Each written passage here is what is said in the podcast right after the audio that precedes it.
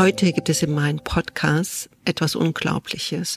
Du kennst doch diesen Spruch, dein Glaube kann Berge versetzen. Und hier hörst du live, wie es möglich ist, wenn eine Teilgemeinschaft mit einem Teilbewohner eine Mission gemeinsam umsetzt. Es ist egal, aus welchen armen Verhältnissen du aufgewachsen bist. Es ist möglich, durch den Zusammenhalt Berge zu versetzen. Mehr möchte ich dir hier gar nicht verraten. Hör bitte bis zum Schluss und du wirst bestimmt begeistert sein, welche Menschen wir oft gar nicht kennen und sie so mächtig sind, ihr eigenes Lebensziel umzusetzen. Hallo, herzlich willkommen, meine Zuhörer und Zuseher, hier bei meinem Podcast Balsam für die Seele. Heute habe ich einen hervorragenden Interviewpartner, der ganz außergewöhnlich ist und seid ganz gespannt, etwas von seinen Geheimnissen zu erfahren und zwar, wie er sein Leben verbessern konnte und was braucht man dazu? Sehr wahrscheinlich viel Mut, Missionen und natürlich Klarheit, wo das Leben einen hinführen kann. Und ich sitze jetzt hier an einem ganz besonderen Ort, und zwar in Österreich, in dem Großaltal, in einem der exklusivsten Chalets, die, glaube ich, in Europa ganz neu errichtet worden sind. Und mir sitzt tatsächlich der Eigentümer persönlich gegenüber und das ist der Christian Viehhäuser. Christian, ich freue mich erstmal, dass du hier die Zeit genommen hast, meinen Zuhörern und Zuseher einiges von dir zu erzählen. Hallo Ellen, danke für die Einladung. Ehrt mich natürlich, dass ich mit dir dieses Interview machen darf. Und jetzt sitzen wir hier im Chalet im wunderschönen Chalet Innergebirg, schauen die Bergwelt an und machen das Interview. Ja. Danke für die Einladung. Ja, sehr gerne. Ja, wir haben also nicht nur so ein tolles äh, Entree hier im, im Chalet, sondern auch die Sonne strahlt, die Berge sprechen äh, wirklich eine Ruhe und eine Gelassenheit aus. Und Christian, du bist ja hier geboren, in diesem Tal auch, wo du auch äh, im Moment dieses Chalet mit errichtet hast. Möchtest du erst mal so erzählen? Ähm, ich bin 1982 hier im Tal geboren, im Großhalltal, hier in Hütschlag. Ja. Ich bin das jüngste von drei Kindern. Meine Eltern haben eine kleine Pension gehabt. Und dadurch bin ich eigentlich dazu bewegt worden, dass ich ein Chalet baue, weil ich bin immer mit Gästen aufgewachsen. Also bei uns war das ganz normal, dass ganz viele Gäste zu Hause waren. Meine Mutter und mein Vater, das waren Gastgeber aus Leidenschaft und haben das richtig mit Herzblut gemacht. Ja. Stopp, wie kann man denn mit Leidenschaft, wie würdest du das heute benennen? Heute im Management sagt man ja oft, du musst das optimieren. Aber hier in dieser Landschaft ist es doch mehr eine Natürlichkeit, oder? Wie bist du aufgewachsen damit? Aufgewachsen sind wir so, die Gäste, die zu uns gekommen sind, die sind keine Gäste gewesen, die sind mittlerweile Freunde geworden. Du musst dir das so vorstellen, da sind sechs Zimmer gewesen und da sind immer Gäste gewesen, da sind fast jedes Jahr die gleichen Gäste gekommen. Und die Schöne war, wir Kinder haben uns schon gefreut auf die gewissen Gäste. Da ist zum Beispiel, Beispiel der Horst gekommen, der ist jedes Jahr gekommen mit seiner Familie. Der hat uns natürlich, wir sind ziemlich arm aufgewachsen, hat uns immer Geschenke mitgebracht und haben uns natürlich sehr gefreut. Gell? Und aus dieser Leidenschaft heraus habe ich mit 30, 35 Jahren ist dann der Gedanke in mir gewachsen, dass ich unbedingt irgendwas in der Gastronomie machen darf, dass ich diese Leidenschaft, was meine Mutter und mein Vater gelebt haben, dass ich das weitergebe. Ja. Ist denn diese Leidenschaft äh, dann unterbrochen worden? Weil du sagtest so von Kind auf, hast du das miterlebt? Äh, die Gäste waren immer zufrieden, kamen immer. Äh, du hast du denn davor? Du sagtest gerade, du bist 35. Da war war die Wende. Was hast du denn davor gemacht? Ja, Ellen, du musst dir vorstellen, wo man in einem so einem Tal aufwächst, will man natürlich als junger als junger Mann will man mal rausgehen. Da habe ich, da hab ich dann Betriebswirtschaft studiert. Äh, ich habe die Abendmatura gemacht nach einer Tischlerlehre und da wollte ich einfach mal weg. Hab äh, die Abendmatura gemacht und habe dann in Salzburg Betriebswirtschaft studiert. Dann bin ich da in die Controlling-Schiene gegangen über Sony, über den Kranhersteller Ballfinger. Da war ich dann für Asien zuständig für Oh. Also du warst weltweit unterwegs. So. Wir waren weltweit Asien. unterwegs. Wir sind dann, wir sind dann, ich habe dann Europa übernommen, das Headquarter habe ich dann übernommen und dann bin ich in die Automobilzulieferbranche gegangen und da habe ich gewisse Restrukturierungsprojekte gemacht und da bin ich dann europaweit unterwegs gewesen. Und das war natürlich auch eine hochspannende Sache, überhaupt, wenn man so aus einem kleinen Tal kommt, die weite Welt. Wie viele Einwohner habtet ihr? Hier hat gewohnt hast? 912 Wow. Einwohner. Ja. Und das war natürlich für mich auch einmal schön, dass man, dass man wegkommt und dass man, dass man richtig äh, hochkarätige Sachen berechnet und richtig Firmen weiterentwickelt. Aber irgendwann ist dann der, der Punkt für mich da gewesen, Controlling ist ja im Endeffekt ist Optimierung einer Firma. Und in vielen Firmen geht Optimierung, geht über Verkleinerung und Schrumpfung. Und die Frage ist dann, wo man richtig lange, wo man sich lange damit beschäftigt und auch die Bonis auf das ausgerichtet sind. Irgendwann am Abend kommt man heim zur Familie, man sieht die Familie, ich habe zwei Kinder und da Wie sieht man, alt sind deine Kinder? die Kinder sind jetzt äh, zehn und acht Jahre. Meine Frau ist die Sonja. Und wir haben das immer so abgesprochen, dass ich das machen kann, dass ich da richtig in die Restrukturierung gehe und in die, ins Controlling gehe und dass ich da viel unterwegs bin. Aber irgendwann, wo man die Familie nur mehr am Wochenende sieht und da irgendwo an die Projekte denkt, Also du konntest nie abschalten. ich habe ich da nicht richtig abschalten können und irgendwann mit 5, 36 Jahren ist dann einmal in mir der Gedanke gereift, irgendwas muss man anders machen. Warum hattest du körperliche Nein. ähm, Bedenken oder Na, keine, keine, absolut wie, keine wie, wie, Beschwerden. ka- wie, wie kam das denn so? Äh, ich hab mir gedacht, äh, erstens habe ich die Familie nicht immer gesehen, jeden Tag. Und es ist einfach schön, wenn man nach Hause kommt, mit der Familie noch vielleicht mit den Kindern Tennis spielt vor dem Haus oder Fußball spielt oder mit der Frau irgendwo mit dem Rad hinauffährt. Das ist einfach schön und das ist, man lebt ja für das. ja. Gell? Und, und die Frage ist dann, ob man das braucht, dass man nur das Wochenende zu Hause ist und dann Montag wieder wegfährt und dann immer spät abends heimkommt. Und dann habe ich mich eben entschieden, ich übernehme die Schnapsbrennerei, die Destillerie von meinem Vater. Der hat das ganz klein aufgezogen und wir haben da gemeinsam einen Gin und gewisse Sachen entwickelt, was ziemlich gut angekommen sind in der Top-Gastronomie. Es schmeckt auch gut. Ich muss mal kurz unterbrechen. Hab Danke. Ich schon probiert. Danke. Und mit diesen Getränken haben wir dann gesagt, da machen wir uns, da machen wir jetzt ein zweites Standbein. Da habe ich mir in St. Johanna Destillerie aufgebaut und habe angefangen, den Chinderer und den Maridi mit der Bergspitzenbrennerei zu produzieren. Alles mit meinem Vater gemeinsam zuerst. Da haben wir das Rezept erfunden. Aber alles so im Tal. Gibt das Tal auch euch und auch dir so eine Verwurzelung? Weil ich höre immer Familie, die Eltern, deine Kollegen. Habt ihr auch mehr eine Verwurzelung hier, die oft draußen die Menschen in der Ferne gar nicht mehr besitzen? das ist ganz klar, das, das merkt man, dass alle Leute eigentlich, wo es vom Tal rausgehen, irgendwann kommen alle wieder zurück. In, zum Beispiel meine Schwester ist nach Wien gegangen, aber irgendwann kommt der Wunsch wieder nach Hause kommen und eine Ferienwohnung oder so, irgendwas da zu bauen. Weil jeder will irgendwie wieder zurück, weil es da irgendwie, es ist schon ein, das Großteil ist einfach ein Kraftplatz. Ja, also die Heimat wieder, die, Die gibt ja Heimat auch und- Stärke und vielleicht, was du ja jetzt noch weiter erzählst, ist auch ein Urvertrauen, ne? diese Projekte dann anzugehen, Ja, gerade genannt hast. Mhm. Das ist klar nicht. Und wie ich dann die Brennerei aufgemacht hab, dann hab ich, bin natürlich im Job ein bisschen kürzer treten, bin dann zu einer St. Johanna Helikopterfirma gegangen, hab da das Controlling gemacht in der Firma mit 30 Stunden und hab nebenbei die Schnapsbrennerei betrieben. Und irgendwann mit 37 oder so ist dann der Wunsch entstanden, in Hütschlag richtig ein Gastgeberprojekt zu bauen. Kam das so über Nacht? Nein, das ist nicht über das Nacht, das ist ein langer? Prozess gewesen.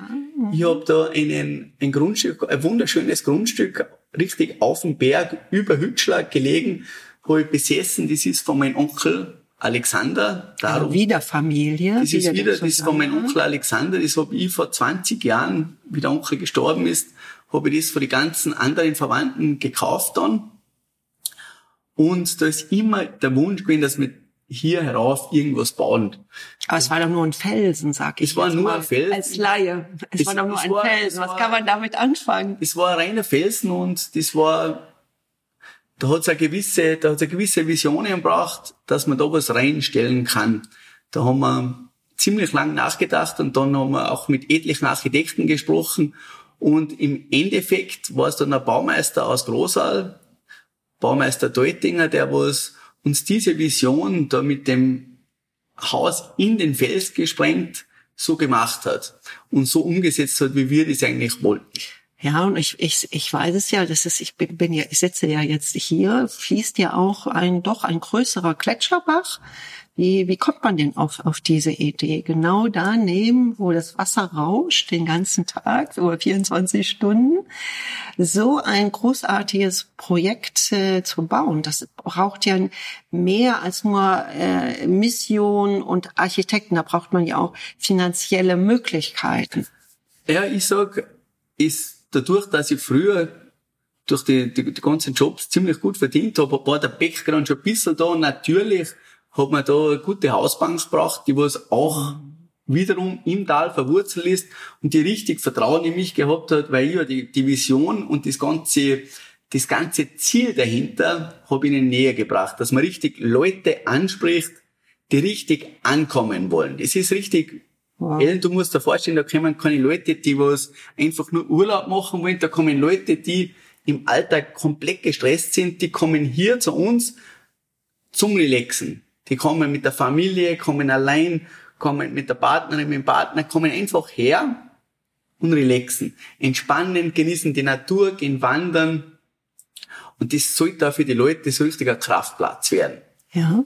Aber das findet man ja überall so in den Bergen. Hier ist ja noch mal was ganz, ganz anderes. Diese Mission hast du ja auch den Finanzierer, also der Bank und so und auch alle, die da mitgeholfen hat, ja vermittelt.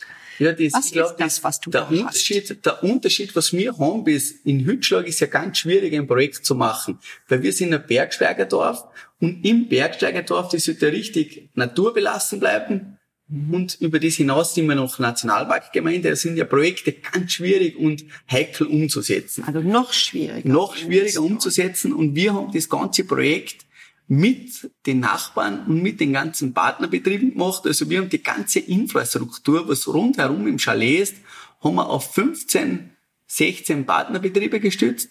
Du musst dir vorstellen, da gibt es eine Masseurin, da gibt's einen. Die habe ich schon kennengelernt, die kann ich auch nur empfehlen. Super, ich glaube, ich habe die jeden zweiten oder dritten Tag gebucht. Da gibt's eine Masseurin, da gibt's eine Yogalehrerin, da gibt's ja. einen Kaufmann, der das Frühstück liefert, da gibt's Hotels und äh, Gasthäuser, die das Catering machen, über, übrigens zwei Hauben Catering. Da gibt's, ja, es ist nichts, was wir über Partner machen. Wir machen eigentlich alles über Partnerbetriebe und durch das, dass, dass da die Region und der Ort profitiert von diesem Projekt, wurde das auch in der Gemeindesitzung einstimmig beschlossen, dass hier auf diesem Fels dieses Projekt gebaut werden darf. Und da haben wir ein ziemlich gutes Feedback österreichweit über große Medien gehabt, dass Chaletprojekte so auch gehen würden. Mit Einklang der Natur und mit Einklang der ganzen Bevölkerung. Also es ist absolut eine nachhaltige Sache, was die Verwurzelung im Ort betrifft. Und über das hinaus haben wir das ganze Projekt nur mit Erdwärme beheizt und mit Solarenergie. Also ist, kann man sagen, mit Stolz sagen, ist ein grünes Projekt auch noch. Und jetzt, wie lange äh, ist es jetzt eröffnet? Erstmal war ja auch die Bauzeit. Ich stelle mir immer vor, das war immer, immer sehr spannend. Ich habe auch mal im Immobilienbereich über zehn Jahre gearbeitet und da weiß ich, man kann sich manchmal nicht auf Handwerker verlassen. Termine verschieben sich, aber auch da hattest du sowas wie Schutzengel, glaube ich, gehabt hier im Tal. Schutzengel glaube ich nicht, aber wir haben die, wir haben äh, 95 Prozent aller Handwerker sind direkt aus dem Tal gewesen. Und eben, da haben wir ein ziemlich gutes Baumanagement gehabt, oder besser gesagt ein perfektes Baumanagement, Baumanagement Oettinger, das hat uns da richtig geholfen, dass diese Leute perfekt eingetaktet haben. Und also sind schon gute Geister denn hier. Nein, nein, man kann einfach ja? sagen, die Leute herinnen, da kann die man sich verlassen. Das ist, ja. das ist ein Zusammenhalt. Ja. Und durch das, dass dieses Projekt eigentlich ein Talprojekt gewesen ist, ist eigentlich das richtig Hand in Hand gegangen und vom Elektriker über dem Maurer, über den Zimmerer, über den Tischler, das war alles so ein Miteinander und es war richtig eine schöne Bauzeit und also die haben alle zusammen an, an einer, Mission an einer Schlange und der Baumanager hat das Ganze super koordiniert.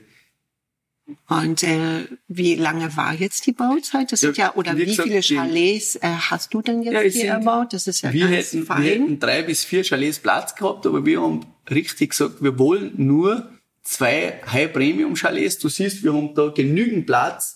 Wir haben da eins mit 150 Quadratmeter Innenfläche, 150 Gartenfläche und riesen Terrassenfläche, Outdoor-Küchenfläche. Und darum haben wir gesagt, wir machen nur zwei Chalets, dass man sich da richtig ausbreiten kann. Weil ich glaube, für die Lexen braucht man Platz. Weil das Schönste ist, wenn man sich am Abend auf die Couch legen kann und man kann richtig den Platz und den Raum genießen, die Sonne flutet und man kann richtig durchatmen. Das war die Intention vom Ganzen. Ja, das kann ich nur bestätigen. Das freut mich. und ich finde das so schön, dass du äh, hier uns das alles mitteilst, wie eben halt eine Mission die du dir hattest von, von Kindheit auf. Du hast ja vorher als Jugendlicher und wie du gerade erzählt hast, du warst ja auch viel international im Ausland, zuerst gar nicht gedacht hast. Also für meine Zuhörer ist es vielleicht auch wichtig, wenn man dann so Mitte 30 ist, an die 40, dass es immer dann vielleicht noch neue Ideen gibt, dass das Leben nie ein, eingefahren ist, sondern dass man immer etwas verbessern könnte man, oder verändern. Was man, kannst du den Zuhörern mitteilen? Na, ich sag, das richtig gut ist, wenn man was verändert. Aber natürlich braucht man eine Partnerin, die da voll mitgeht und die hundertprozentig den Rücken frei hat und auch im Projekt mitgeht. Meine Frau macht zum Beispiel das ganze Marketing da für das ganze Chalet und vermarktet das und das macht sie nebenbei am Abend. Das ist richtig ein die macht eine 60-Stunden-Woche jetzt, weil sie Vollzeit in der Arbeit ist und das macht sie alles am Abend. Gell? Mhm. Da muss man schon sagen, allein könnte man sowas niemals schaffen. Ist denn aber was ich habe dich ja jetzt schon ein paar Tage beobachtet und nach draußen sieht es immer nach äh, ist, nennen wir das Wort Arbeit, Arbeit, Arbeit. Aber ist es für euch Arbeit? Ja, du musst dir vorstellen, für mich, ich mache da alles jetzt. Ich tue Rasenmähen, ich mache, wenn meine Frühstücksdame nicht da ist, bringe ich das Frühstück, ich sogar, wenn, wenn jetzt Not am Mann ist, tu ich sogar den Staubsauger in die Hand nehmen und mache selbst sauber, gell. Aber für mich ist das keine Arbeit, weil ich weiß, das ist, ich habe so eine Freude, wenn ich durchgehe, weil ich weiß, das hat mir erschaffen und ich mache da gewisse Leute glücklich und die können da richtig entspannen und nein, es ist einfach es ist eher Mission wie Arbeit, wie du sagst. Aber du hast ein Talent oder eine Mission, was äh, vielleicht nicht viele Menschen haben, was sie aber vielleicht erkennen können. Äh, das ist ja mehr so ein Dienen. Ja, Dienen ist so so negativ behaftet. Aber was du ja jetzt so gesagt hast, oder wir hatten ja hier auch, äh, wir wollten hier ein Video kurz drehen und dann fehlte uns etwas und du hast uns eine ganz tolle Fotografin vermittelt und hast auch geschaut, dass die Leinwand hast du hierher gebracht also du, du machst ja etwas aus Liebe. Ja, ne, von dem muss, Herzen her. Man, ich glaube, man muss ich. gewisse Arbeiten einfach, solange man gewisse Arbeit mit Freude macht und mit Stolz, das Wichtigste, mein Vater hat mir immer gesagt, du musst die Arbeit mit Stolz machen, dann ist egal, welche Arbeit du magst, ob du Holz magst, ob du, ob du einen Managementposten hast oder ob du den Staubsauger in der Hand hast. Wenn du das mit Stolz magst, wir haben da zum Beispiel super Putzfrauen und da merkt man richtig, die machen das mit Stolz und mit Freude. Und das, das, das glaube ich ist das Schöne, ganz egal was man macht, dass man einfach das, was man macht, mit Stolz und mit Aufrichtigkeit macht. Ja. Das ist eigentlich auch schon ein schönes Abschlusswort. Also mit Stolz und Aufrichtigkeit. Wie, wie wie kann man das denn finden, wenn Menschen das nicht haben? Wenn sie nur jammern und sagen, jetzt muss ich schon wieder putzen gehen, jetzt muss ich jenes machen. Wie kannst du, welchen Tipp könntest du ihnen geben, endlich aus diesem Jammertal herauszukommen? Ist das deine Bodenständigkeit hier ähm, aus, aus diesem Dorf, aus deiner Gemeinde? Seid ihr ganz anders äh, auf, aufgewachsen? Ich glaube, dass im Tal herinnen, das, das ist Salzburg weit bekannt fast, dass die richtig fast die besten Arbeiter von herinnen kommen, überhaupt Handwerker. Und es ist durch das Bäuerliche, was früher gewesen ist, die sind die Arbeit einfach gewohnt gewesen. Es hat zum Leben dazugehört, dass man jeden Tag sein Pensum erfüllen muss. Und dann am Abend kann man was Schönes machen. Und ich glaube, durch das, dass man das von Generationen vorgelebt bekommen hat, mhm. ist das, das Arbeit, das einfach herinnen im Tal, das ist einfach im Mindset von den ganzen Leuten drinnen. Natürlich wird auch genossen, aber jeder, gehört ja damit dazu. Aber jeder macht sein das Ding und das mit Freude. Ja. Aber wie gesagt, ich weiß nicht, warum das besonders herin ist, aber ich glaube, durch die ganze, durch die ganze Historie, wie das gewachsen ist. Ja. Also ihr habt noch eine Stabilisierung äh, in eurem Körper, ja. Also bei euch spricht auch das Tal, ja. Diese diese Tradition. Ich glaube, dass das die Tradition im Tal ist mhm. und dass früher ziemlich harte Umstände gewesen sind. Du musst dir vorstellen, im Winter oder so sind ist herinnen früher natürlich hart gewesen. Da hat es keine Zentralheizung nichts gegeben, da hat es in die Häuser Minus gerade gehabt. Mein Vater hat gesagt, in der Früh haben sie sich den Reif von der Decke wischen können. Von der, der Bettdecke? Von der Bettdecke. Die haben keine, die haben keine gescheiten Fenster gehabt. Der ist da in der, der ist ja Nachkriegskind gewesen, 44 äh, geboren, oder in der Kriegszeit geboren eben. Und da haben sie richtig in ärmsten Verhältnissen sind sie da aufgewachsen. Und ich glaube, das, das hat das ganze Tal geprägt, der ganze. Also der Mensch der hat auch einen Lebens, Lebenssinn, ne? Also äh, möchte ja auch überleben. Ja, ja. Vielleicht geht es den Menschen vielleicht zu gut, wenn er, wenn er so alles hat und oft nicht mehr den Lebenssinn erkennt. Wie gesagt, da bin ich überfragt erzählen, aber ich möchte jetzt nicht urteilen, ob es irgendjemandem zu gut geht oder zu schlecht geht, aber ich glaube, einen Sinn kann man einfach entdecken, wo man eine Freude hat am, an dem, was man macht. Weil dann, es darf nicht Arbeit, darf nicht, man darf nicht sagen, das Work-Life-Balance finde ich immer das falsche Wort. Weil wieso sollte man jetzt Arbeit mit Freude machen und dass das irgendwie verschwimmt? Weil zum Beispiel, wenn ich mit dem Rad unterwegs bin mit meiner Frau und die Ellen ruft mir an, sie braucht eine, Leinwand, dann sage ich, hebe ich ab und sage, okay, wenn ich fertig bin, den Rad, dann bringe ich das. Oder mach, bleib stehen und organisiere das. Und das verschwimmt bei uns alles so. Genau gleich bei der Schnapsbrennerei. Wenn wir, wenn wir da am Samstag Familienausflug ist und da kommt irgendeine Anfrage, dann wird die nebenbei bearbeitet. Das ist, das verschwimmt alles ein bisschen. Und ich glaube, dass das, wo man nicht so Work-Life-Balance trennt, dass das fast der bessere, fast der bessere Zugang ist. Mhm. Ja, Christian, dann bedanke ich mich recht herzlich für das nette Interview und auch, dass du so geheime Sachen erzählst aus deiner Familie, wie du aufgewachsen bist und dass du bestimmt, glaube ich, vielen Menschen eine Inspiration gegeben hast, nicht immer Arbeit, Arbeit, sondern auch das Arbeiten als Leben und Genießen, dass das alles fließend ist. Ich glaube, oft kommt immer die Trennung so im Kopf, dass das Leben viel einfacher ist, wenn man es genießt ja. in jeder Hinsicht. Vielen, vielen Dank. Ich bedanke mich, weil ohne die Arbeit hätte ich jetzt so interessante Personen wie die nie kennengelernt.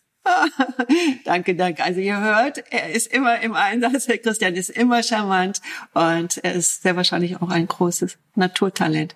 Also finde auch du dein Talent und ich wünsche dir alles Gute und bis bald. Balsam für die Seele.